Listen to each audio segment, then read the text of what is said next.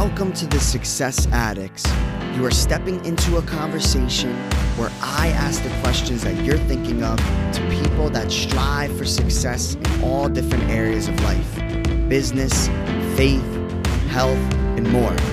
So ask yourself this one question Are you ready to master your journey of success? In this episode, you will learn everything that it takes to start a multifamily investment firm from scratch and the mindset that it takes to do so. Danny Randazzo has built a portfolio of $1.5 billion of assets and has raised over $500 million from individual LP investors. He is the perfect example that continued growth is required and not just an option. You have to jump in and buy a deal and just get through that initial. Uh, Enjoy the episode, and fair warning, you may become addicted. Hey, Danny, I really appreciate uh, you coming on. I'm, I'm really thrilled and, and I'm excited to learn a little bit more about you. Lenny, thank you so much for having me on. For sure. So, how about we start off with your story? You know, um, you're doing a lot of great things, you know, experiencing a lot of great success. And, you know how did you get to where you are today? What did you do before you got to where you are? And and you know what does your journey look like?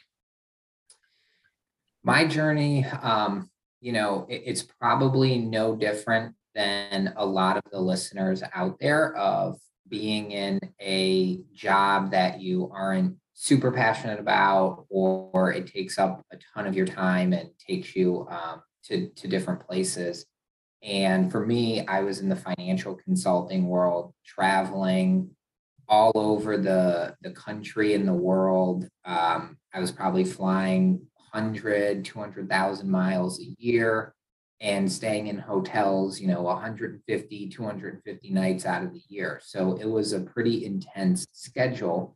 And I um, envisioned myself kind of 10 years into the future there and realized, like, hey, this isn't what I want to be doing uh, for the next long term or for a career, really. And that really instilled in me the change. Um, I think one of the core traits that you know I have personally and that my business partners have is just the the work ethic.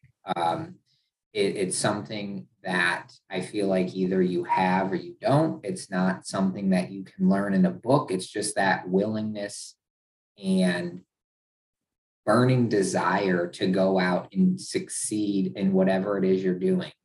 Um, for me, I really learned uh, about my work ethic by moving extremely heavy wheelbarrows full of sand in the hot, hot summer heat of Michigan. I would, I was the entrepreneur in the neighborhood, the kid who had all different kinds of businesses. I mowed lawns, I would um, take on jobs that I didn't quite know how to do, but would figure out. I repaired my neighbor's sprinkler system. And then part of the job in the summer was moving wheelbarrows full of sand from someone's driveway um, all the way out to their back beach. And, you know, you're pushing a wheelbarrow. I was probably, you know, 10, 12 years old at the time, probably weighed 50, 60, 70 pounds, and I'm lugging you know 150 pounds of sand in a wheelbarrow and um, that's work ethic right there. So i always joke with my wife about you know how can we instill good values in our kids? And really it's through manual labor. Um, moving rock piles from one side of the house to the other moving wheelbarrows full of sand spreading mulch um, getting your hands dirty getting into the weeds of things um, is really what it takes. And, you know, fast forward um, a little bit, right? I'm in my full time consulting job. I also started investing in real estate full time on my own, one deal at a time, one dollar at a time. And I had to juggle, uh, you know, working 50, 60, 70 hours a week in financial consulting, traveling a bunch, and then at night, in the morning, in the evening, doing real estate, calling brokers, finding deals. Um, but I just had that work ethic to do it. And really, um, you know, when I was really juggling both those jobs, I didn't do any extra fun activities. I wasn't traveling with friends on the weekends. I wasn't going to the sporting event. I wasn't watching TV. I didn't know what was going on in the news. I wasn't watching shows. I was working and doing real estate, working and doing real estate, working and doing real estate. And eventually I just started focusing on real estate. And that work ethic really continued um, as my partners and I started the business. You know, we did every job that the company needed to do to be successful. Today, we've got, you know, quite a few employees working for us doing all of these separate jobs. We've raised over $500 million in equity from limited partner investors in our deals.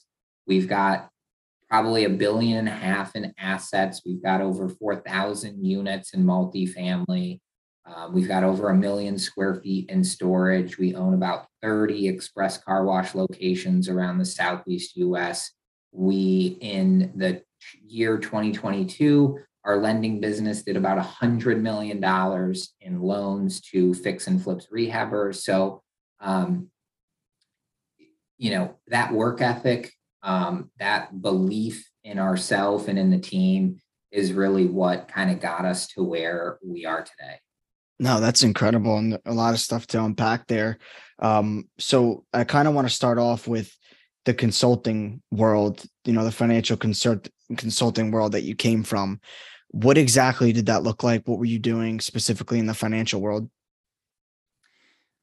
You know, really, I was interacting with the clients, um, with the executive team of people, uh, learning about their businesses problems and trying to figure out solutions um, to apply to their business to ultimately the end goal was to improve cash flows and financial operations. So either we would change how a process worked we would change how the people were organized or we might bring in some new technology. And the experience was awesome. It was great to you know be a young person travel around um, figure out how to survive in a new city, a new hotel, a new client location every um, couple of weeks, and really learning how um, how to interact with those people and with the different again different problems that those businesses were facing and, and how to implement solutions for them. Awesome. So there's definitely overlap to what you're doing today. Um, and and I know you mentioned before the work ethic and the willingness and, and the burning desire. So where does that come from? Like what is your burning desire and you know what is your willingness to to kind of push forward and put in this work? Um, push forward and and do the work. You know, we'll do whatever it takes to be successful and uh, achieve the goals that we set out to have and i think every every single person's um, kind of burning desires or vision for their future is completely different. I always tell people it's really important to figure out you know where you want to be in a year in five years in 10 years and kind of work backwards to figure out how to get there. So you know one example that i had in the past. I wanted to replace my W 2 income from passive cash flowing real estate in order to have that kind of safety net to quit the W 2 income job, right? That, um, that very nice, comfortable feeling of a paycheck hitting your bank account every two weeks so you can live on. Um, it's a major adjustment going to an entrepreneur of not knowing when you're going to get your next uh, piece of income coming in. And so for me, I wanted to have that safety net of cash flow producing real estate to replace that W 2 paycheck. And so for me, I was looking at it and saying, okay, how can I replace about $10,000 a month in W 2 income with $10,000 a month in cash flow producing real estate? And I had a couple of different options, right? At the time, I had investors, no background, and really just my own money. And so I started, like I said, one deal at a time, putting money to work, buying an asset, having it produce income. And slowly and methodically, I kind of chipped away at, you know, adding 2500 bucks a month in cash flow, adding another 2500, adding another 25 and then you get close enough where you know you're going to buy another deal, you know things are going to work out and so you kind of take that leap. And so for me, the way I always think about goals and what motivates me is is figuring out where you want to be and work backwards of what do I need to do today to get there. And so I even broke that down to the number of deals that I needed to look at in a week in order to get 2500 bucks in cash flow um, in a month. And so I was able to really be laser focused on okay, Danny, let's call brokers, let's look um, let's just look for deals underwrite them, put offers in because in order for me to get cash flow, I have to be finding deals to look at. And so the only thing I did at the very beginning was just look for deals, look for deals, look for deals, look for deals. And eventually you find one and then you you buy it, you close it, you go through that process and then you again look for deals, look for deals, look for deals and then you can slowly add to it. And that was just the thought process that really um, worked well for me. You know, we've got uh, a wide variety of investors um, that invest with us at our company, passiveinvesting.com, who some might be in the retiree age group and they just want to have passive income coming in um, to, to offset what their retirement funds are producing for them. We have folks who are in their working years, love their job. Maybe they're a physician or an attorney, um, but they want to invest heavily in real estate because they don't like the stock market. They like that real estate can produce cash flow. They like the tax advantages of real estate. And so um, you get a, a wide variety of people with a wide variety of different goals and visions for their life. And so I think it's important for young people and and really in any age group figure out where you want to be and then kind of work backwards to get there.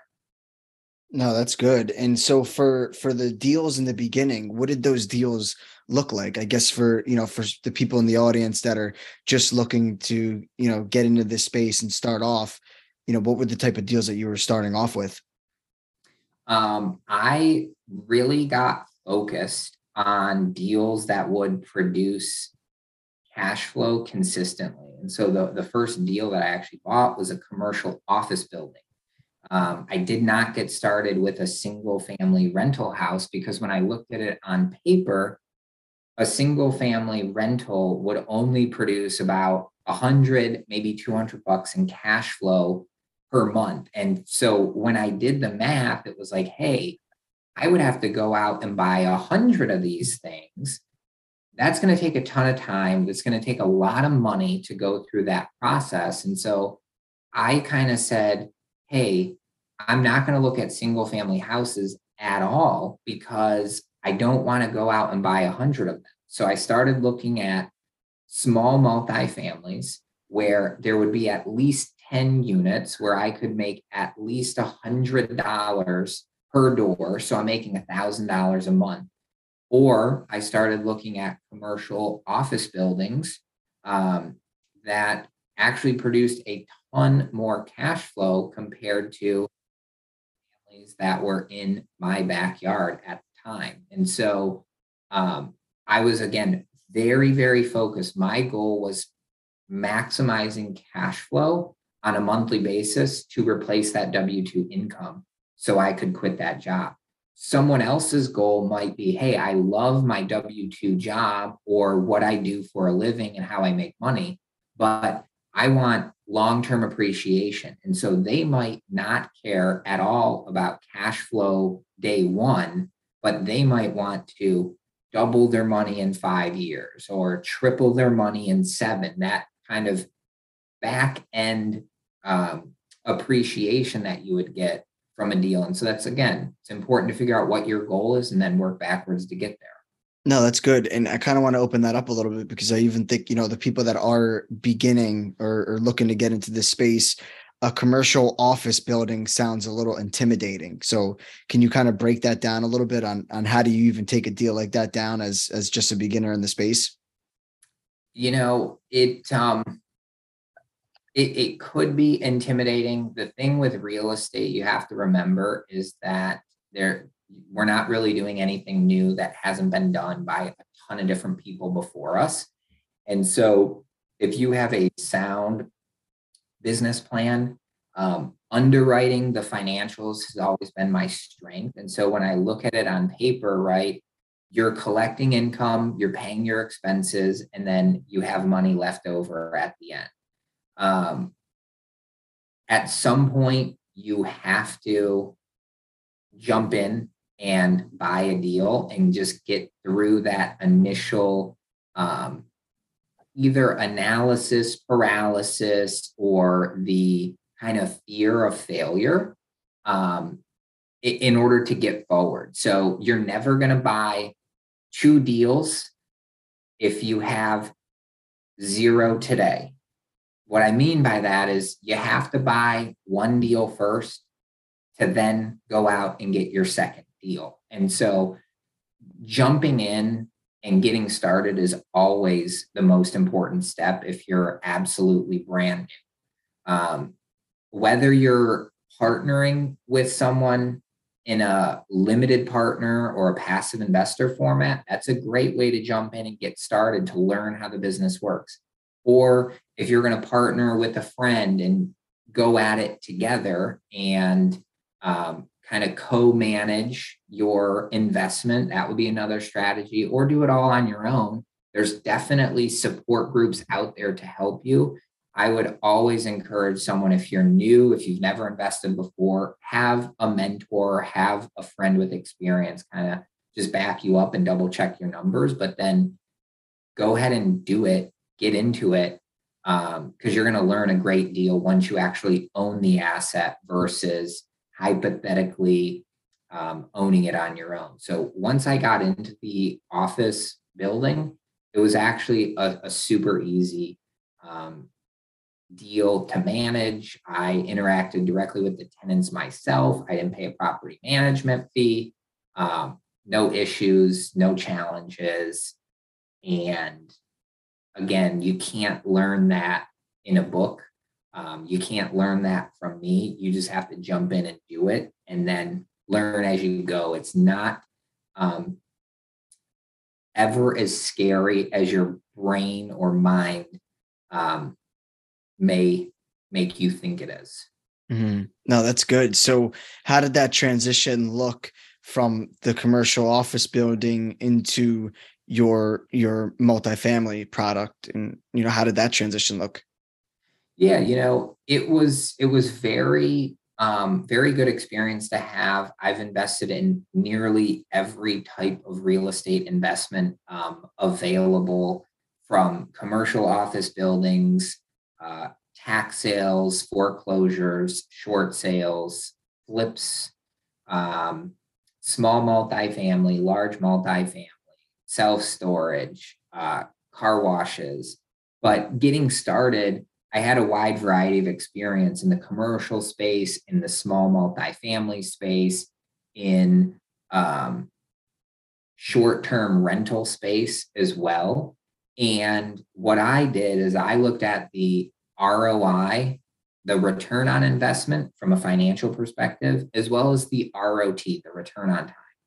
And going into and staying focused on the larger multifamily commercial assets where you can have a predictable business model and scalability is is really the best way um, to number one protect your money and then number two make money along the way. So what i mean by that is you know if you buy a, a two bedroom townhome or condo or house and you're airbnb it out um, you might make really good cash on cash return because you only have, you know, 10, 50 or a hundred thousand dollars in the deal. And if you're generating, you know, call it 50,000 a year in excess cash flow, you know, you might be making a hundred percent or 50% cash on cash return, but that single deal is probably sucking up a boatload of your time. And while the the ROI, the return on investment metric looks really good. Um, you might not be adding to your monthly cash flow target to achieve your goal potentially. So if your goal is, you know, ten thousand or twenty thousand dollars a month, and you have one Airbnb and you're generating twenty k, um, or we'll make it easy, twenty four thousand in cash flow. That's two thousand bucks a month. You would need, you know, five of those things to get to your ten number.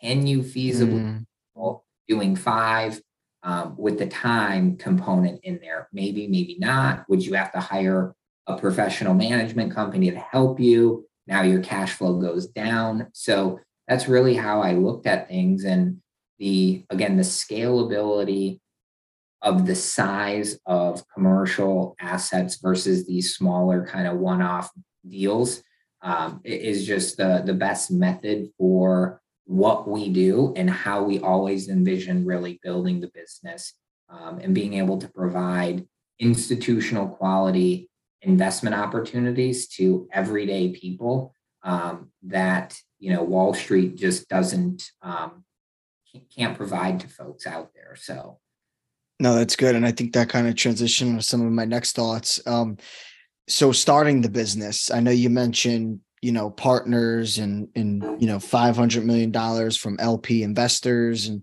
you know all of these amazing metrics. My my first question is you know how did you formulate the team you know and and how did you how did you pick your partners? Or maybe it was mutually picked and it was just you know a bunch of you around a table like how did that formulate? The the vision for the company always started um, to be a, a large business. We always wanted to acquire a lot of multifamily properties and then as we grew that line of the business, we added these other pieces um, as we went. And so when we first got started, it was really myself and two partners. And like I said at the beginning, we did every job that the company had to do in order to get there. But one of the very first meetings we had together was hey, let's list out all these job descriptions and who is the first hire that we strategically need to make? Who is the second hire? So again, you're not going to hire 10 people at the beginning, right? You're going to hire one and then you're going to hire employee two and then employee three. And so again, you just have to get started. And that's what we did. We bought one property, we got started, and then we bought a second property. And as we grew, our team grew. So it was very methodical. But mm. the, the best thing about having really great partners is you have to have the same vision. So if um, if everyone's alignment of interest for the growth of the company, as well as the personal financial position of each individual are aligned, then you can be very successful. Um, so for us, when we first got started, the three of us came from different backgrounds. We had different experience, but we also had our own personal financials in order where we weren't trying to take money from the business to buy groceries or to you know pay for children's education or whatever it was all of the money that the business made went back into the business because we wanted to grow the business and so i think that's a mistake that a lot mm-hmm. of entrepreneurs make um, of not being able to very specifically delineate between your personal financials and then the business financials. A lot of people will, you know, kind of take from the business if they, you know, need to have extra income to take a trip for their family or whatnot. And um, that's just never been our approach. And we, you know, again, take a ton of our resources and put it back into the business to grow it. But the only reason we've been able to be successful in that is because my partners and I have that same vision um, to do that, to build the company. And we have the, you know, financial ability to support our family separately um, from that business initiative. No, that's important. And so were the partners, were you guys all friends initially, or did it just, you know, how did that formulate?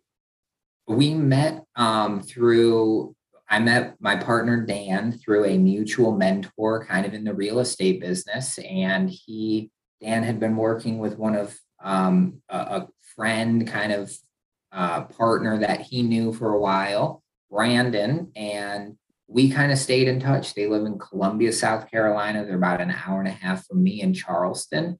And we would meet at Cracker Barrel for breakfast every quarter or so and just kind of exchange notes. It was never a meeting about how can we partner and buy a billion dollars worth of real estate. It was, hey guys, what are you doing? How can I help you grow and buy your own deals and do things. And they were, you know, catching me up on what they were working on and how they could help me. And that's really how it how we built our relationship and friendship organically over a period of time. And then we looked at one deal together and kind of said, hey, our backgrounds and our experience we might have a really good team thing here. Let's go look at this one deal together. Um, we didn't win that deal. We didn't win the next deal, but then we found a deal and we bought it. And we said, great, hey, let's do one. We'll see how it goes. That's the beautiful thing about real estate is mm. can partner on one deal, start one LLC, and you know, test the waters, make sure the partners hold up their end of the bargain. They do what they say, everybody gets along. And if that happens, then you do the next deal and then you can do the next one. And so that's really what we did. It was just an organic evolution. Um, and uh, being very um, specific with our time and, and how to best grow our partnership, our friendship, and the team. No, I think that's powerful. Um, it's awesome how it kind of happens organically. I think you hear a lot of these stories, horror stories when it comes to partners. And I think sometimes that happens because of the forced aspect um, that's involved. So it sounds like, you know, it happened organically, which which might have allowed it to uh, you know, be an easy transition into other opportunities.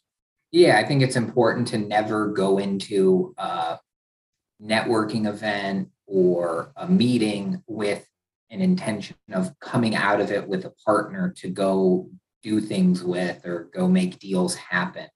Um, you should be looking someone who has complementary skill sets to offset your areas that you dislike or are weaker in. Um, and that'll again make the team successful. So, you know, one of the mistakes a lot of people will make early on is that they'll be you know best friends with someone and you're both really good financial underwriters and both love being in excel and don't really like making a ton of phone calls that's going to backfire when you need to put your investor relations hat on and make phone calls or talk to brokers so you can't um, i wouldn't suggest or encourage anyone to partner with someone who is uh, similarly interested in the same things or good at the same things. You need that this diversity amongst the team. No, that's good. And you mentioned earlier in the conversation that there's thousands or hundreds of you know and, and, thousands of you know people doing this in the multifamily space and i'm sure that kind of you know is a broad common in, in other sectors of business as well. So you know what are some of the ways that you've found you know that your skill differentiates yourself from the competition and and how are you finding yourself today differentiating yourself from the competition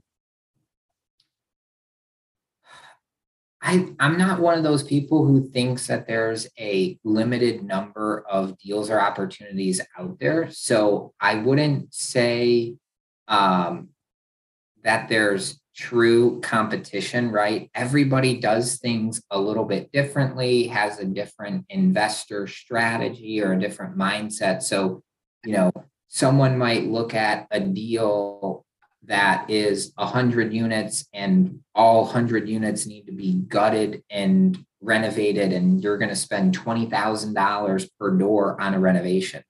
Um, it could be the greatest our group isn't going to do that because that's an extreme lift. It's going to take a lot of time to do that. Um, we're going to be focused on a different type of asset class. And so that's where I think, you know, there's ways for everyone to be successful. There's deal types and sizes for everyone. Um, I, I also don't think that having a lot of people in the space is necessarily a bad thing because it, it allows you to meet other colleagues, other people in the business, which I think is so important because, again, if you're experiencing a challenge in real estate, someone out there has gone through that challenge before and can help you get through that same challenging period. And I think that's a huge benefit to us all as real estate investors of you know don't think you're in it alone and you know always reach out to your network for help whether it's someone who's buying the exact same property types as you um, th- there's ways that everybody should be able to help one another out there and there's plenty of deals out there for everyone to do no it's good and so to kind of veer to more of a, a, zoomed in look on yourself personally. I know you mentioned that while you were in the financial consulting world, I mean, you were traveling and, and not around that much and, you know, 100 or 200 nights a year, it sounded like. You know, how, as you're building and ramping up a business, I'm sure there's a time demand you know when it comes to starting a business you know like the one that you know that you have today. How were you able to balance that along with your family or your wife or, or some of your relationships with your family? I wouldn't say it is um, how you balance things i would say it is um, being supported by those closest to you and so at the time when i was kind of doing both jobs together, my wife was extremely supportive. She knew what the sacrifice was going to be.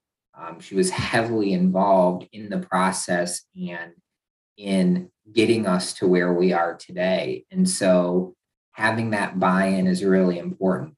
Uh, I firmly, firmly believe you have a family member or a friend who is negative or um, talks badly about the ideas you have or the passions you have or the desires you have, you need to remove them from your life or really from your um, kind of daily sphere of influence. It's totally fine to go to the family holiday dinner you know, chat about the weather, what's going on at home or with the cousin or with the neighbor. Um, you don't have to chat real estate or what you're really passionate about if they're going to tell you to not do something or why real estate is bad or this or that. And you just don't go to those people for real estate support. You come to your real estate family and your network and um, those that are encouraging you to, hey, you know, go work late at night, go wake up early and call brokers or look at deals. Um, you have to have that sphere of influence. And so if someone is holding you back or if your, you know, living situation is holding you back from being successful, then you need to change that. You need to either move out, move out of the state, move to a market that is better for real estate, um, you have complete control of these things. And again, it's that hard work. Sometimes it's hard decisions, but um, ultimately you have to do that. And I think, you know, Lenny, you're a shining example of that, of, you know, spending a bunch of time in New York, realizing that um, New York does not have the same real estate opportunities as a Southeast US market does, um, and you got yourself out of there, you made a hard decision, you made the move, you took the leap, and um, ultimately got yourself to where you are today because of those hard decisions. Um, or that hard work that it takes to move, you know, away from home or away from the comforts of it and to try something new. Yeah, no, that's good. Um, so what is your definition of success? How would you describe that? My definition of success is being happy and fulfilled um, by what you're doing. I think the target of where you're going may always change, but it's a constant um, growth mindset. So for me, in order to be, you know, happy and fulfilled, I need to have, you know, happiness at home with the wife and the family. I need to constantly be learning, trying new things, and then, you know, building the business, growing and making changes and evolving over time, and ultimately just being a, a better version of myself, being a better version of the company. So, um, I think growth and learning are some of the big drivers for me to feel successful and fulfilled. You made a comment earlier about um, you know being passionate about what you're doing, and my I think my question is like you know finding that passion, you know I think could be challenging for many people on their journey. So how are you able? You know, what are some ways that you were kind of able to identify? All right, what I'm doing is you know fulfilling, or you know, is it more of what you're actually doing, or is it more about who you are and how you're developing is where the fulfillment comes from? It's definitely a mix of both. Uh, I'm not sure I have the answer. It's one of those things I always think about a lot of, um, you know, young people um, going to college and not knowing what they want to get a degree in or why they're really going to school in the first place. Um, that's always been a confusing uh, question to answer. Even you know middle-aged people who are who are working and they're they've never really been happy with their job and they just kind of go along with the flow. Um, I don't know how you instill or allow people to find what they are passionate about or what they really enjoy doing. Um, I think it's each individual person's responsibility to kind of explore that. For me, I feel like reading books was a good outlet to explore the different possibilities that the world has out there. Um, I also think it's a gigantic world that you need to go out and explore. Um, if you are in your college years, I think you absolutely should be required to study abroad in a foreign country for a semester because getting outside of the United States, getting outside of your hometown, getting outside of the state you live in, um, even traveling across the country and studying at another school uh, on the opposite side of the coast would be a very good thing. You have to learn how to communicate and interact with people. Also, go out and experience what's out there. There's so much variety and diversity. It's so important um, to experience things that you really dislike doing experience things that you might really like doing and then that's how you slowly learn and so um, i've always kind of pondered that question for me i knew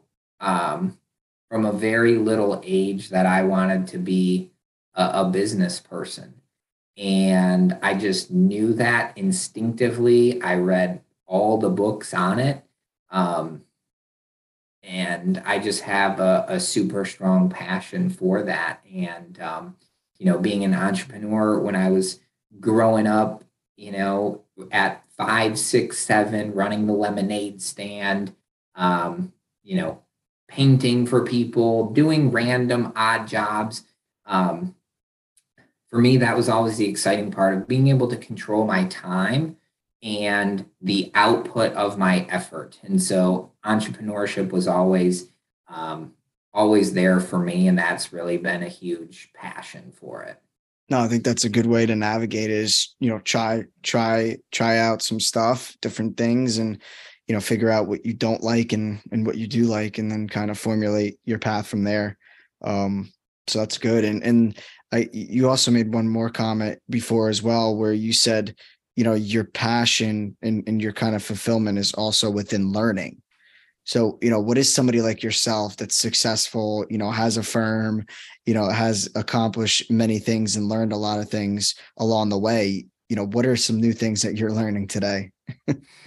oh, a wide variety of things. So, a couple um, recently, just um, financial people, accountants will know this about me, but um, learning about tax strategies um, to you know save where you can optimize be efficient in your tax planning but also tax strategies. Um, learning a little bit of a foreign language so i always have been trying to brush up on my italian and um, just being able to have conversations when we travel abroad in italy and you know ordering things, you know, whether it's coffee or dinner, knowing what's on the menu. So just kind of those conversational things. That's always um, a fun thing to do in my spare time.